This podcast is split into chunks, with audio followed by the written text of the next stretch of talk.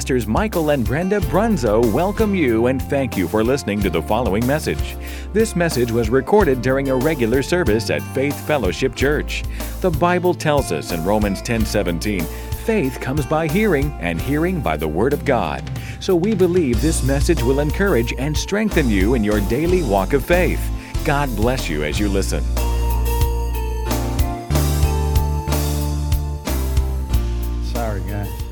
I just been informed that my microphone wasn't on.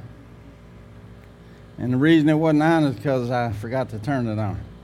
But it's on now. I hope you were able to hear all of that. but, but we just read the sixth chapter of Revelation, verses 14 through 17. And it's talking about the opening of the sixth seal in the book of Revelation. And this is going to be a dreadful day for all of those who have rejected Jesus Christ. In Revelation chapter 5, God is sitting on his throne and he's holding a scroll with seven seals that needs to be opened to reveal some of the things that are about to be re- released upon the earth during the time of tribulation. As a matter of fact, this is in the latter part of the tribulation. And, and a scroll was a rolled parchment with writing on it. And a king would write a message on it or have it, he'd dictate it and have it written on there. And then, after the message was complete, he signed it. They would roll this parchment up, and where the parchment ended and met the roll, they would pour wax on it, and then he would put his ring into that wax, which was a signet, a signet ring, and uh, he would put that into the wax. The wax would harden, and that seal would would seal that parchment and keep it closed until it got to this the person that it was intended for. And that person was the only one that was authorized to break that seal by penalty of the king uh, and penalty of death. If anybody opened it and took a peek, they would be able to know because the wax would be broken.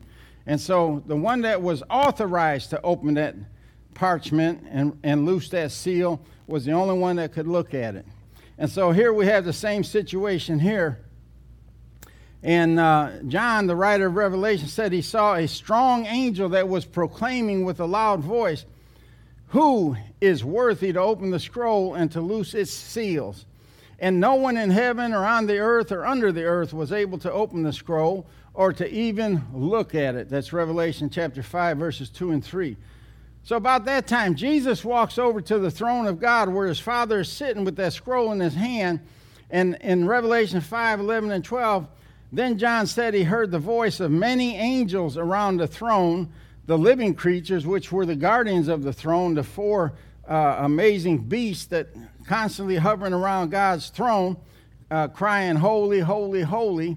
And so, uh, in the presence of them, and then it says the number of them, the, the elders and the angels, was 10,000 times 10,000 and thousands of thousands I don't know exactly what that is. I wouldn't even try it on my calculator, but it is a lot of people, a lot of angels, a lot of elders.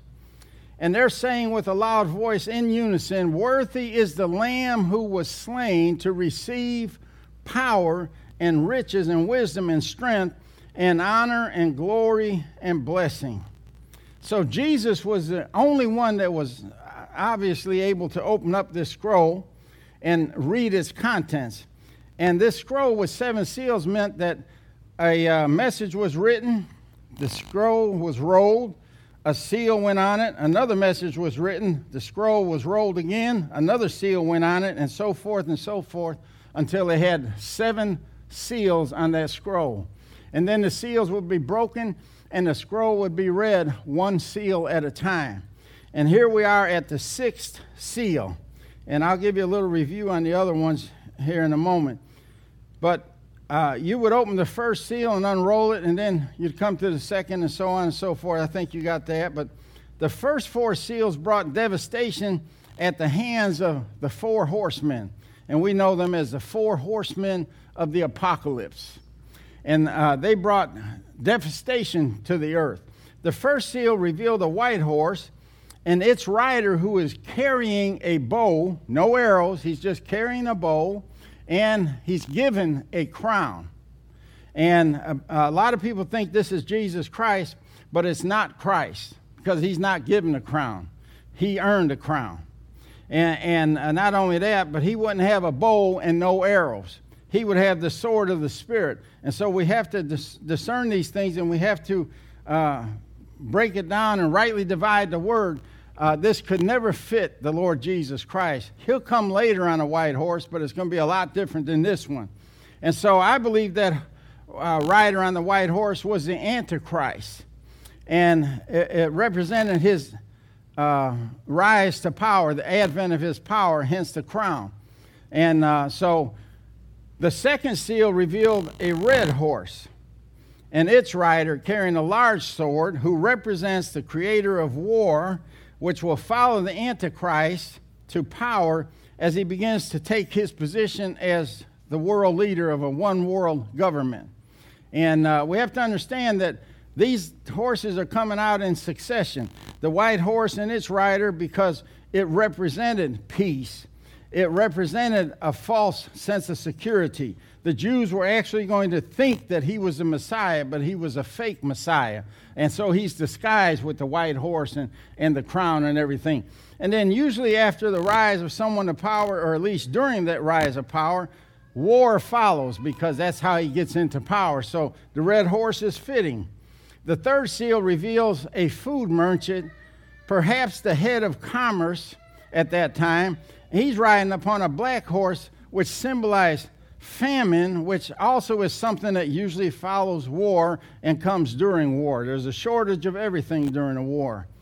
And then the fourth seal reveals the fourth and final horse, which is pale green, and upon it rides death, accompanied by hell, and that is usually what follows war and famine. So these riders were given authority over a quarter of the earth. 25% of the people on earth would be killed with sword, famine, and plague, and by means of wild beasts. And the prophet Ezekiel listed them as sword, famine, wild beasts, and plagues in his prophecy.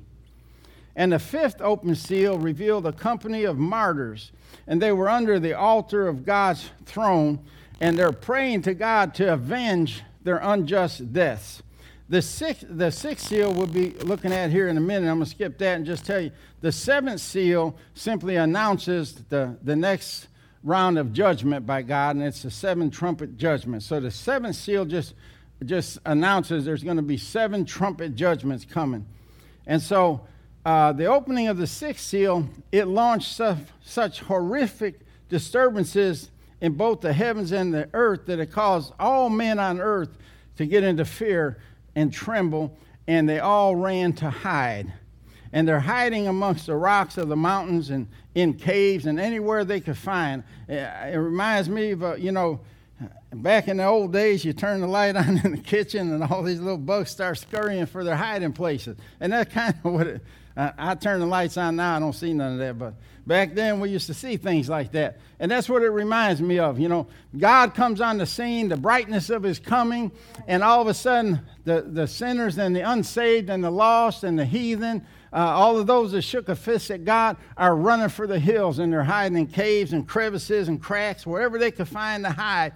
And they're so terrified that they call upon the rocks to fall on them hiding them from the face of God and from the wrath of the Lamb. So God and Jesus are both involved in this uh, wrath. They're both involved in this vengeance because they're hiding from the, uh, the wrath of God and the wrath of the Lamb at the same time. And they know that the day of wrath has arrived. They knew it was coming. They had their chances to get saved. They had their chances to be born again. They had their chances to accept salvation through the Lord Jesus Christ, and they denied it for whatever reason.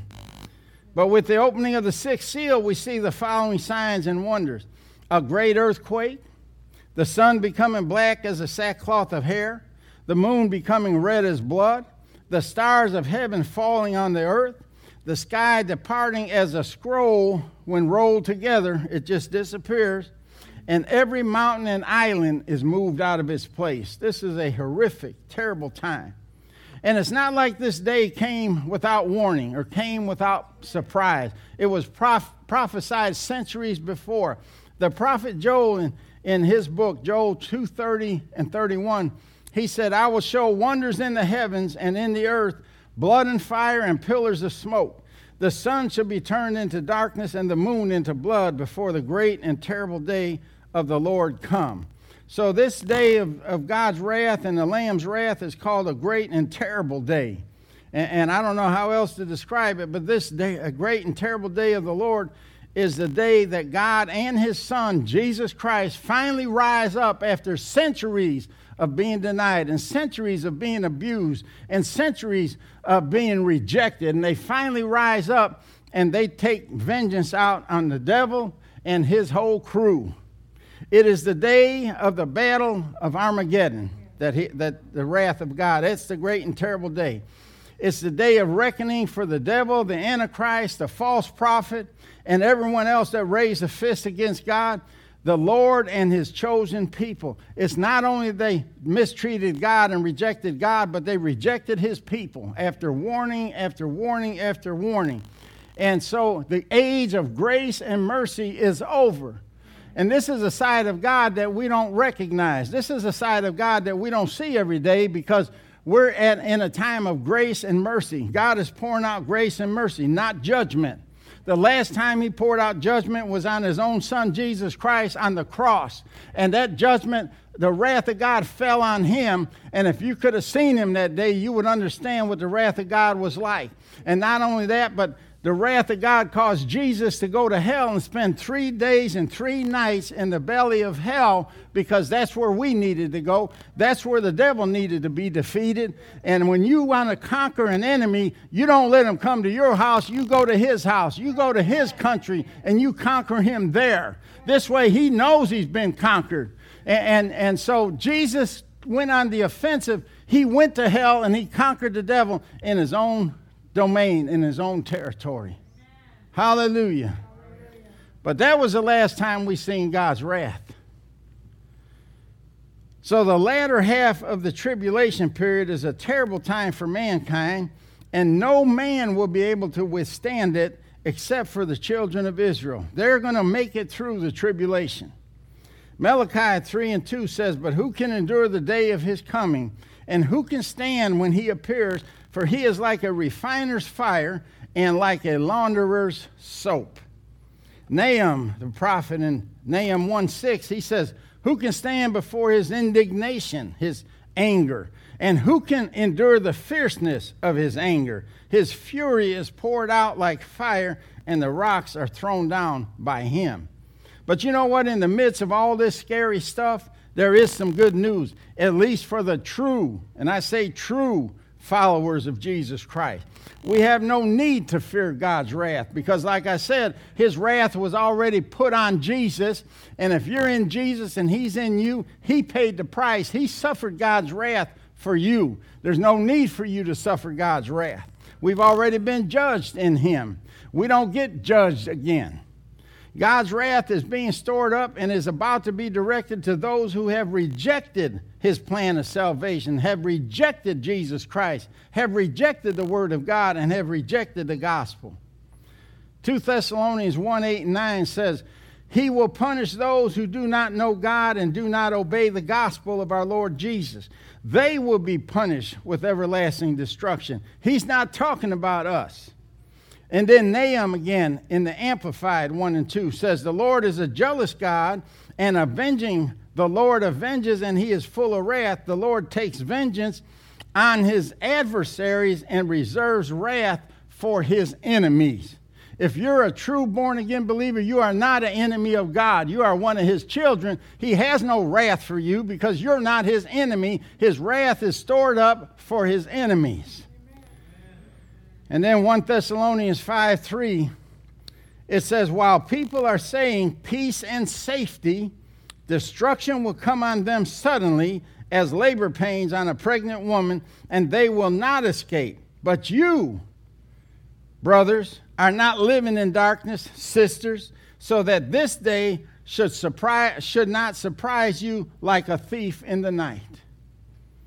So I don't believe the church will be, even be here during the opening of the sixth seal. I don't think she'll be here for the opening of the first seal. I don't think she'll be here for any part of the tribulation period. And I know there's a lot of controversy, a lot of different beliefs on that, but this is what I believe and this is what I teach in my church. And I believe she will have already been taken to heaven in what we call the rapture. Now, every born again believer, living and dead at the time of the rapture, will go to heaven. And the, uh, the Bible says the dead in Christ will rise first. So the graves will be open, the dead will rise first. They'll go into the air to meet Jesus in the air. He's coming back for the church. He's not going to touch down. This is not considered his second coming. He's just coming to rapture his church, to bring his church out of the earth and into heaven.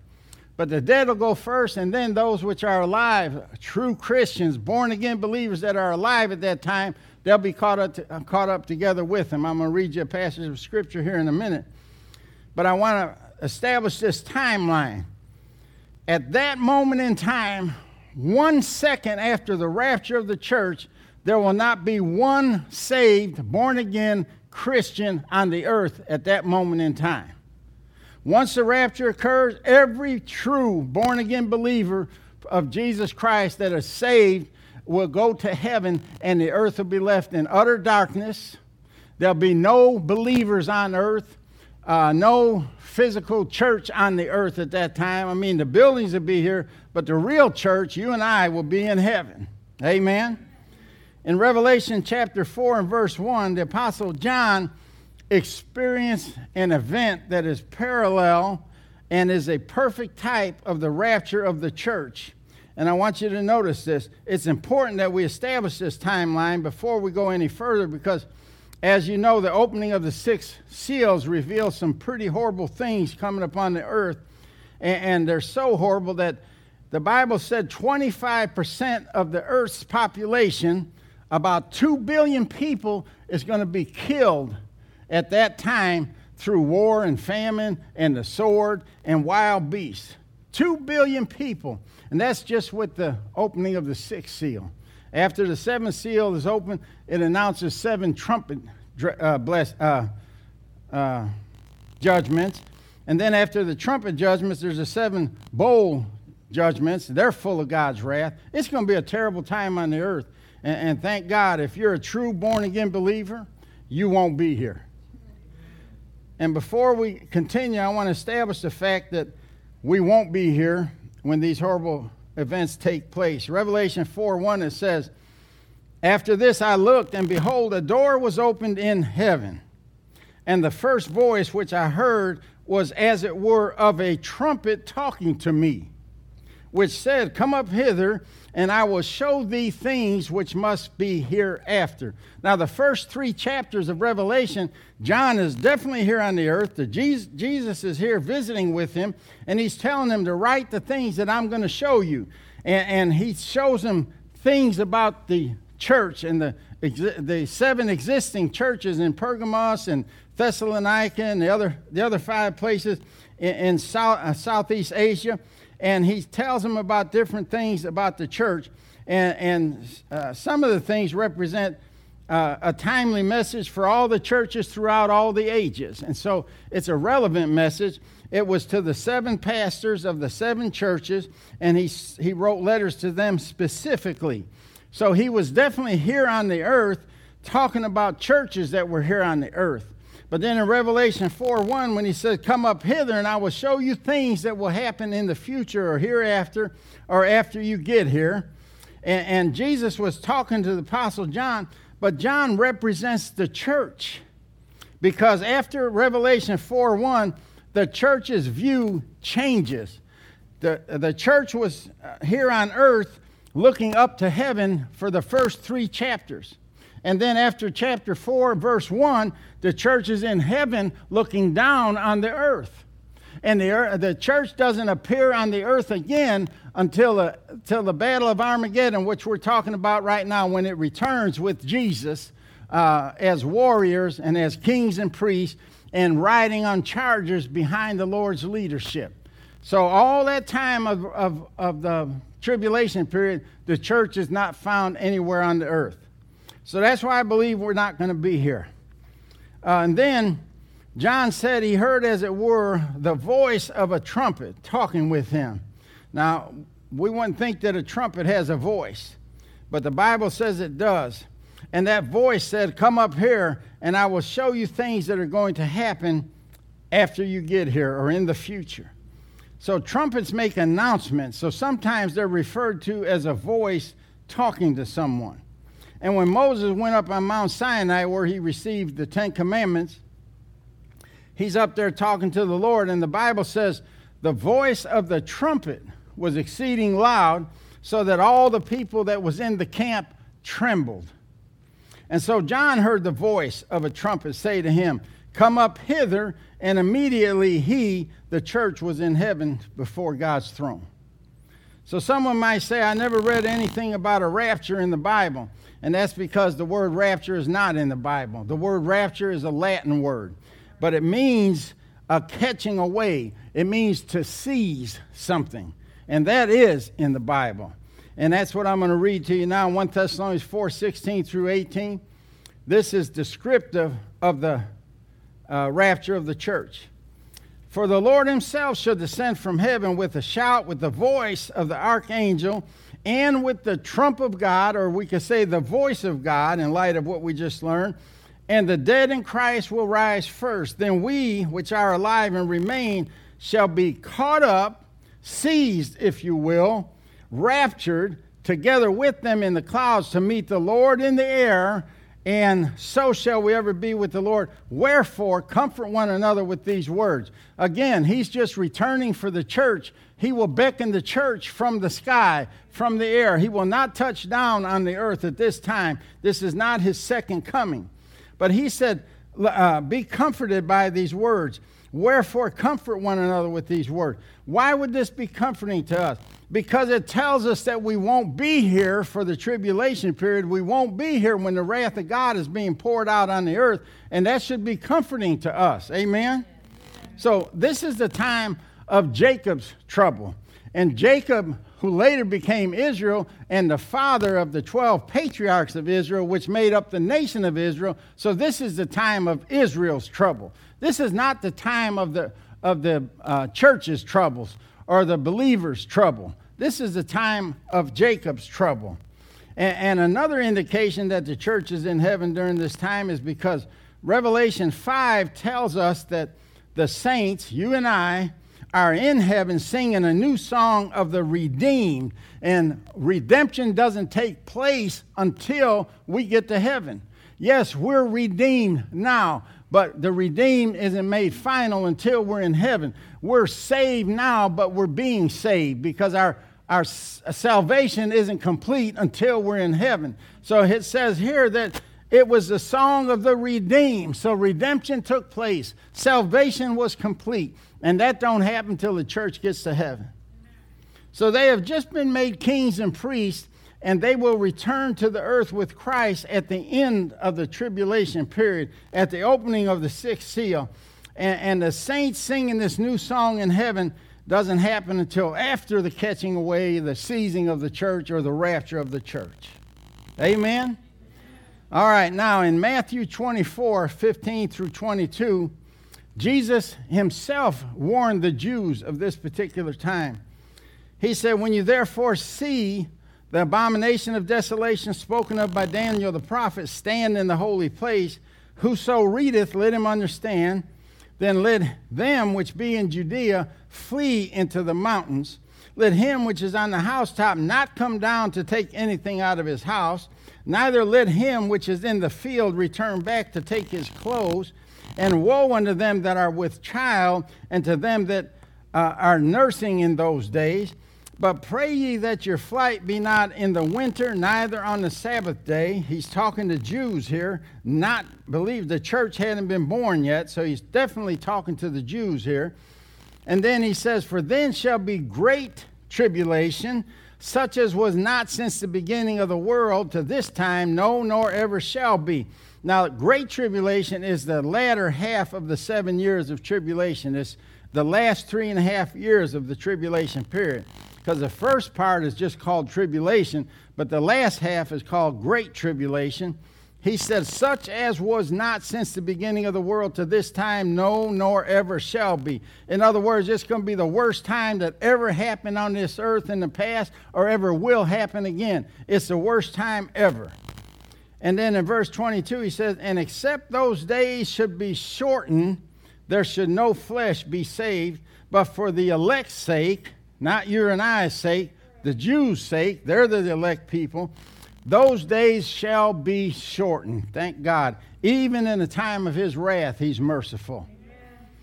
So Jesus was quoting the prophet Daniel, and the abomination that causes desolation is when the Antichrist turns on Israel by standing in their temple midway in the tribulation period, and he desecrates the temple by sacrificing something in his own name, and he claims that he's the Messiah, that he is God. And that will be the time Jesus said, Run. And according to Daniel, this will happen in the middle of the 70th week of his prophecy, which is three and a half years into the seven year tri- tribulation period. And the last half is what Jesus referred to as great tribulation. Thank God the church won't be here, the true church. So, if we're not going to be here, why are we even looking at this stuff this morning? because I said no born again true Christian that was living at the time of the rapture would be here. If you're a born again believer and the rapture occurred this morning, you would be in heaven one minute from now.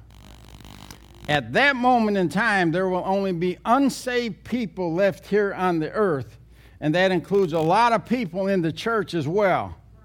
Just because you're in church, just because you call Jesus Lord, doesn't mean you're saved doesn't mean you're born again. Just because you heard the gospel and you said a prayer doesn't mean that you're saved, doesn't mean that you're born again. Your lifestyle tells us if you're saved or born again. Your dedication to the Lord, you're wanting to be in His presence and not hide from Him, tells us that you're born again. I don't know if you're born again. You don't know if I'm born again. All you see is what I show you on Sunday morning and Wednesday night that don't, that don't prove anything. Amen. Only the Holy Ghost and God knows who's saved.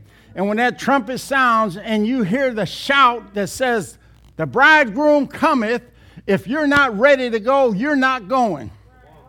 Amen. Amen. You have to be born again. Jesus said you must be born again, or you're going to find yourself smack dab in the middle of this tribulation period that's coming upon the earth. Amen.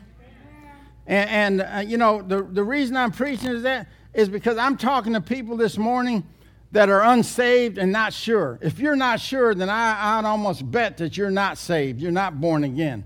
And, and what I want to tell you is you don't have to be left behind. When that rapture occurs, you can go with the rapture of the rest of the church. And some people ask why there even has to be a tribulation period. It sounds like a cruel time, and it sounds like God is just being mean like he was in the Old Testament. God done backslid, and he's acting the same way he did in the Old Testament. There has to be a tribulation period because the prophet Daniel said 70 weeks of years or 490 years. Each, each day of each week counts as a year. So 70 weeks of years is 490 years. That's 7 times 70 have been declared for your people and for your holy city, Jerusalem. See, it's been declared for the Jewish people and the holy city of Jerusalem, not for the church. And here's the reason to finish the transgression that was started in the Garden of Eden with Adam, to make an end of sins, to make atonement, reconciliations for wickedness, to bring in everlasting righteousness or right standing with God, to seal up vision and prophecy and prophet and to anoint the most holy place. That's Daniel 9 24. That's the reason for the tribulation period. Now, let me show you something here. I, I know you're thinking, well, 490 years already passed. Why ain't we in the tribulation period? Well, there was seven times seven or seven weeks of years, which is 49 years from the time that the, the Jerusalem was rebuilt after it was destroyed by Israel's enemies and Israel was scattered all over the year. Well, when they returned and rebuilt the temple, 49 years passed. And then there was 430 years, which was 62, uh, seven, seven times 62 weeks of years, uh, until the crucifixion of Christ. And after the crucifixion of Christ, now we have 483 years altogether. After the crucifixion of Christ, the prophetic clock stops. and the church age begins. And the clock doesn't restart until the rapture of the church, and then the clock restarts and it brings about the seven years of tribulation or the seven days of years or the, the 70th week of Daniel's prophecy. And at the end of that seven years, then we go into the millennial kingdom and so on and so forth. And so the, the prophetic time clock is paused right now for the church age. How do I know when the church age ends? Again, the rapture of the church. That's the end of the, uh, the church age. Now, the, the end of time is, is uh, got all kinds of signs down through the ages. We see signs in the heavens. We have blood moons. We even had a tetrad, which was four blood moons in a row. They happened on Jewish holidays. Uh, one happened, then we had the uh, uh, Bethlehem star, happened twice in the history of the earth. Uh, the first time it happened, it was an alignment of some planets that caused the star to burn so bright it would stand out in the sky. The first time it happened, it was in, uh, in the, uh, not the galaxy, but the thing uh, of Virgo. It, it, was in the Virgo thing. And then the last time we had it was a couple years ago, and it was in the, the uh, I forget what they call the, the thing, but The what? The sign? Constellation. Constellation, that's it. The first time it appeared uh, was over the, the birth of Jesus over Bethlehem. That's why it's called the Bethlehem Star. And it was in the constellation Virgo, which stands for virgin, which means virgin birth, right down here. And then the last time it appeared a couple years ago, it was in the constellation of Leo, the lion, because it's pointing to the return of Christ as the lion of the tribe of Judah. So we got all kinds of signs that the end is near. But the rapture is signless because once the rapture occurs, you can lay out the timeline. Seven years from then, Christ comes back and touches down on earth at the Battle of Armageddon. So if, if we knew when the rapture was going to take place or when the prophetic clock starts again, then we would know exactly when the end time was going to come. So God's not going to reveal that until the church is raptured in the heaven, and now he starts the prophetic clock again, and he finishes the 70th week of Daniel's prophecy, which is the tribulation period. But there's going to be Christians going through the tribulation period, but only because they got saved after the rapture. There was no Christians left here on the earth at the moment of the rapture. But I'm going to tell you what, there's going to be a lot of them getting saved after that. But they'll have to go through the tribulation period, and more than likely, they'll be killed for their testimony of Jesus Christ because these are the martyrs that were under the altar during the opening of the fifth seal, praying that God would avenge their unjust deaths. So, the greatest revival on the earth uh, that has ever been seen on the earth, and we've had some great revivals is going to happen shortly before the rapture because God is such a loving and just God. He wants to give everybody a chance to get saved before the rapture. And then after the rapture, there's going to be another great uh, revival, even greater than any other revival that was ever on the earth. And so I, I believe that the pastors and the leaders, it's going to start with them. You know, judgment always begins in the house of God. That's where it starts, and it starts with the head, pastorette.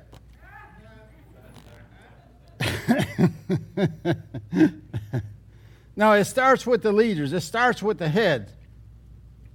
And, and uh, I believe there's going to be a greater revival because the rapture will reveal every lukewarm, half hearted, come to church once in a while, obey the word once in a while, live for God once in a while. I believe they'll be repenting by the droves then. And then the pastors and leaders that have been preaching a lukewarm gospel that says we have to be tolerant and acceptant of sin, the sin of the day, the sin of the culture. We have to change with the times and change with the cultures. That's a lie from hell. We don't have to change. The word is constant. The word never changes. I don't care what society is doing. I don't say what I don't care what the culture is dictating. I don't care what the politicians are saying. God's word is true all the time, every time, every day, and God cannot lie. So we don't change because the culture changes. The Bible doesn't change. Amen. It's the same yesterday, today, and forever. God said, I'm the Lord God and I change not. So we don't change. We keep preaching the truth. We keep tr- preaching the gospel. Amen. And, and we don't have to be tolerant and accepting of people's sins. We're to preach repentance against sins. We're to tell them about the blood of Jesus Christ. We're to tell them about the Holy Ghost that would infill them and keep them from sinning. We're supposed to tell them about the grace of God. We're supposed to tell them how they can stop doing what they're doing and start living for God. They'll never do that if we tell them that God just accepts you the way you are and God is tolerant of your sin. No, God accepts you the way you are, but He's not tolerant of your sin. He expects you to clean up your life. Hallelujah. See, these a lot of pastors and, and, leaders, they're not preaching the blood of Christ. They're not pe- preaching repentance. They're not preaching the baptism in the Holy Ghost. Uh, and, uh, they fail to preach on sin, repentance, holiness, with which no man will see the Lord without holiness, the cleansing power of the blood, and, and the changing power of the Holy Ghost. They refuse to preach against the designer sins of the day that everybody is saying it's all right. And I'm not going to mention them. You have to figure that out for yourself. Then there's so called believers that heard the truth from pastors and leaders that were preaching the true word, like this church is, but rejected it because it didn't fit their lukewarm lifestyles.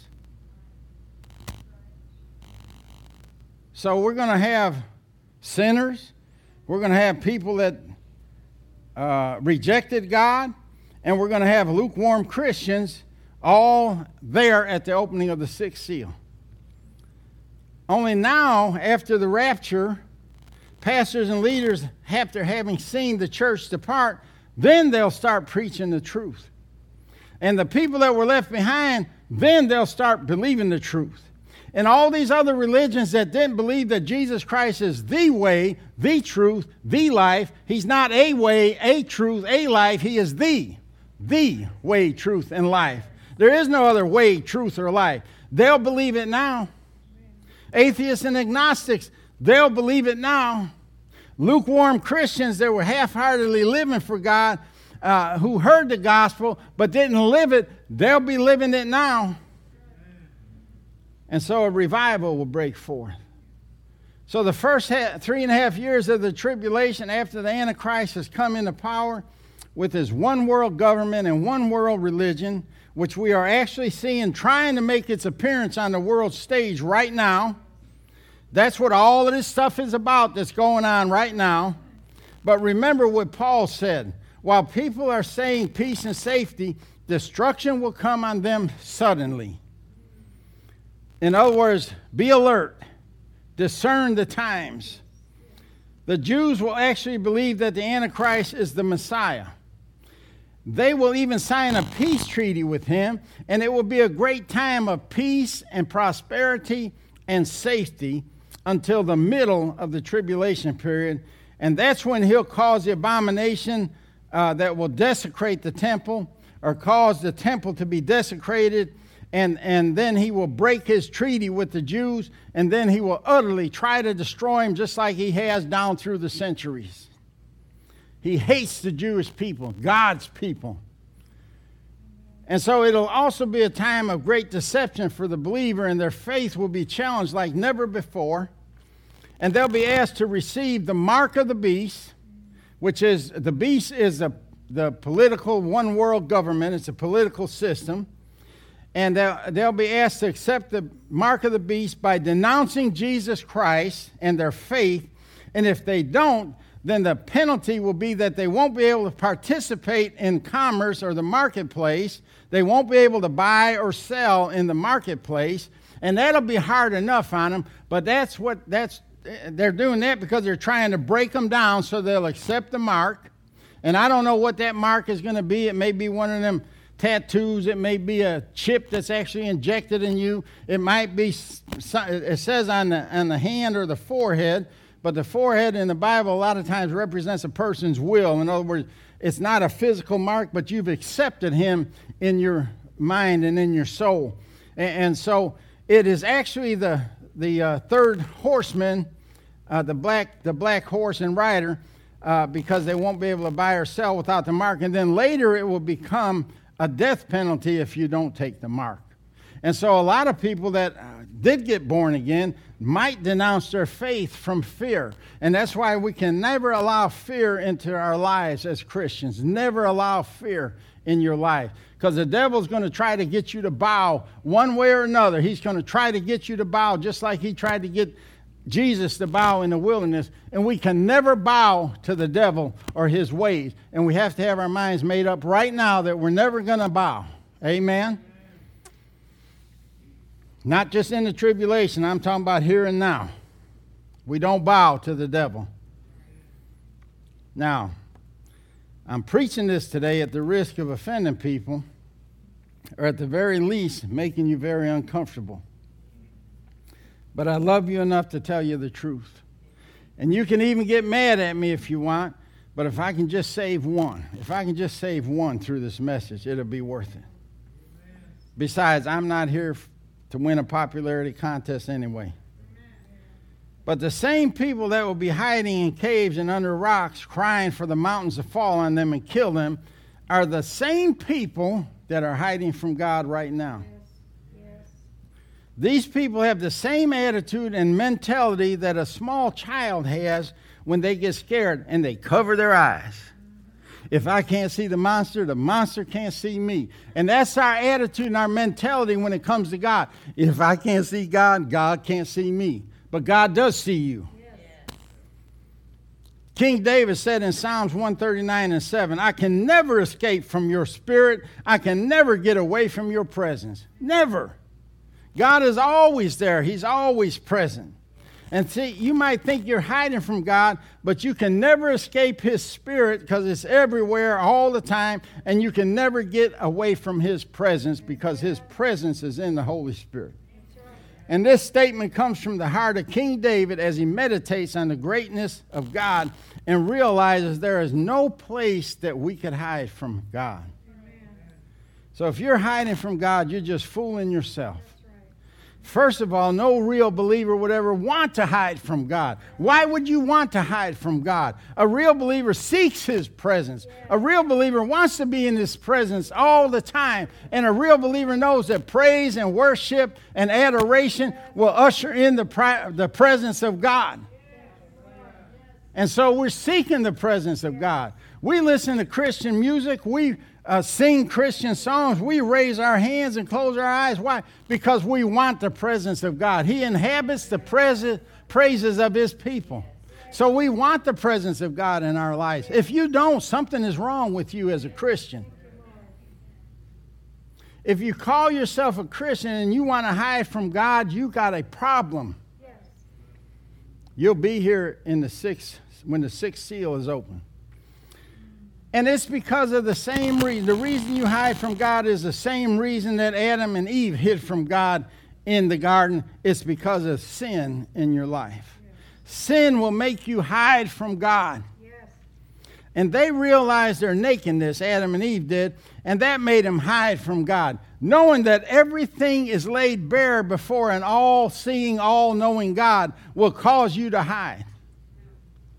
They were afraid. Fear will have you hide from God. They felt guilt and shame for the first time in their life. Guilt and shame will cause you to hide from God. See, you think your, your sin is hidden from God, but it's not. And while you're crouching in your little hiding place with your eyes covered, God is watching you. God sees you. You're not safe. You're not hiding. King David reveals the vastness of God's presence, his being everywhere at all times. And you can never catch God with his back turned. I know there was times as kids, my kids did it, my grandkids did it. They wait till you turn your back and they sneak something. Or they do something. Or they whisper something. I'm going to tell you, don't wait for God to turn his back. He never does. You'll never catch God with his back turned. You'll never pull the wool over God's eyes. He knows. He sees. maybe this would be a good time for every one of us to begin thinking about this before it's too late. This won't do me, a message like this won't do me any good to preach it after the rapture because it's not going to help you. And some people try to convince themselves that there is no God. Maybe that's what helps them sleep at night. There's no God. I don't have to behave. There's no wrath. There's no penalty. There's no great. There's no nothing. When I die, I'm going to just be kicked to the curb, and that's the end of everything. But the Apostle Paul said in Romans 1 19 and 20, they know the truth about God because he has made it obvious to them. For ever since the world was created, people have seen the earth and sky.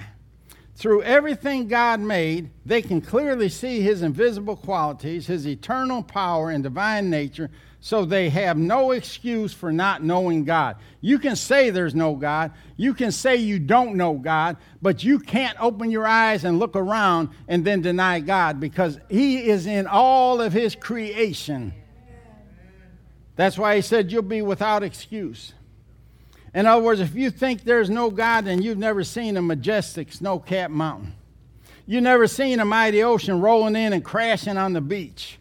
You never seen a beautiful sunrise or sunset, a rainbow, a star set at night, and a full moon. You must be blind to those things. You never seen a bouquet of colorful flowers or a beautiful hummingbird and wondered about it. You never felt a soft summer breeze or heard a crystal clear babbling brook uh, going in the background. If you uh, if you've seen any of those things, how can you deny there's no God? There had to be a God involved in something that beautiful and that majestic. And God said, if you ever experienced or seen any of these things, then you're without excuse because there's no way that you could imagine where those things came from without acknowledging a God or a creator. Amen. Psalms 14:1 said, "The fool has said in his heart, there is no God. They are corrupt. They have done abominable works. There is none that doeth good." And that's why you're denying the existence of God because if I don't believe God exists, then He can't see me and He can't punish me. If I can't see Him, He can't see me. You can deny God and hide from Him if you want to, but you'll never succeed. Jonah tried to flee God's presence, but he couldn't. Adam and Eve, as we know, tried to hide from God, but they couldn't. Elijah ran from the presence of God. Samson ran from God. And all the great men and women of, of, of, God down through the ages have tried to hide from God at one time or another. David tried to hide from God. But where can we go from God's presence? That's what David was saying. Nowhere. There's not a corner in this whole big earth that we can hide from God. And, and again, why would you want to hide from God? He's the only one in this world that truly loves you. He's the only one in this world that will never fail you, never forsake you, never leave your side. Why would you want to hide from him? The one who said he has plans for you, plans not to harm you, but plans to give you hope in a future. Why would you want to hide from him? He holds your future in his hand. I wouldn't want to hide from him. See, you don't have to be in Revelation chapter 6. And that's the whole purpose of my message today. You can, you can escape the wrath of God and the Lamb. You don't have to be exposed to that. God made a way of escape for you, and it's through His Son, Jesus Christ. Amen. Amen. I'm going to tell you what, I, am going to close this message, and then we're going to have communion this morning. If you have your communion elements at home, you can go ahead and get them ready now. Um, we passed out our little communion cups as everyone was coming into church this morning, so they're all prepared here.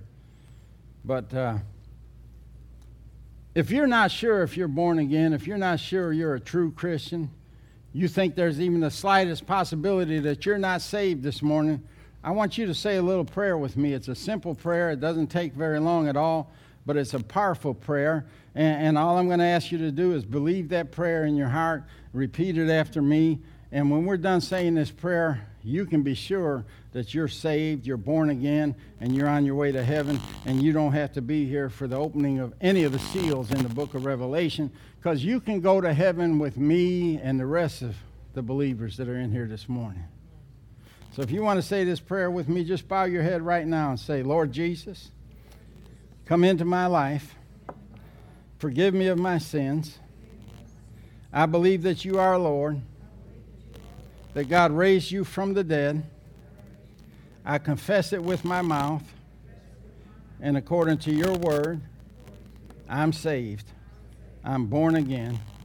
I'm on my way to heaven. Hallelujah. Now just thank Him for it. Just thank Him for it. It's that simple. You ask, He heard. You received, He gave. Simple as that. Nothing complicated about this.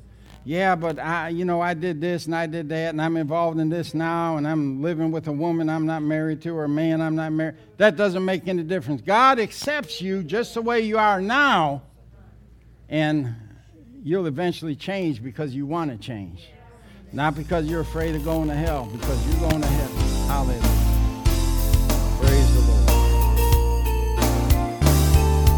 This concludes this message. Thank you for listening. We pray that it's been a blessing to you.